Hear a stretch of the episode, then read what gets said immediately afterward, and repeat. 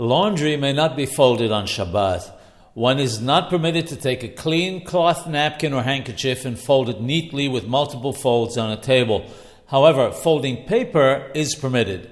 Therefore, one may fold paper napkins on Shabbat. Letters and other paper documents, which may be handled on Shabbat, may be folded on Shabbat even on their original folds. One must nevertheless be careful not to make shapes when folding the paper.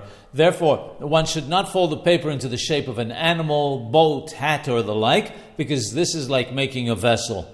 Similarly, paper napkins should not be folded into special shapes when setting the table, but only folded into halves or quarters and the like.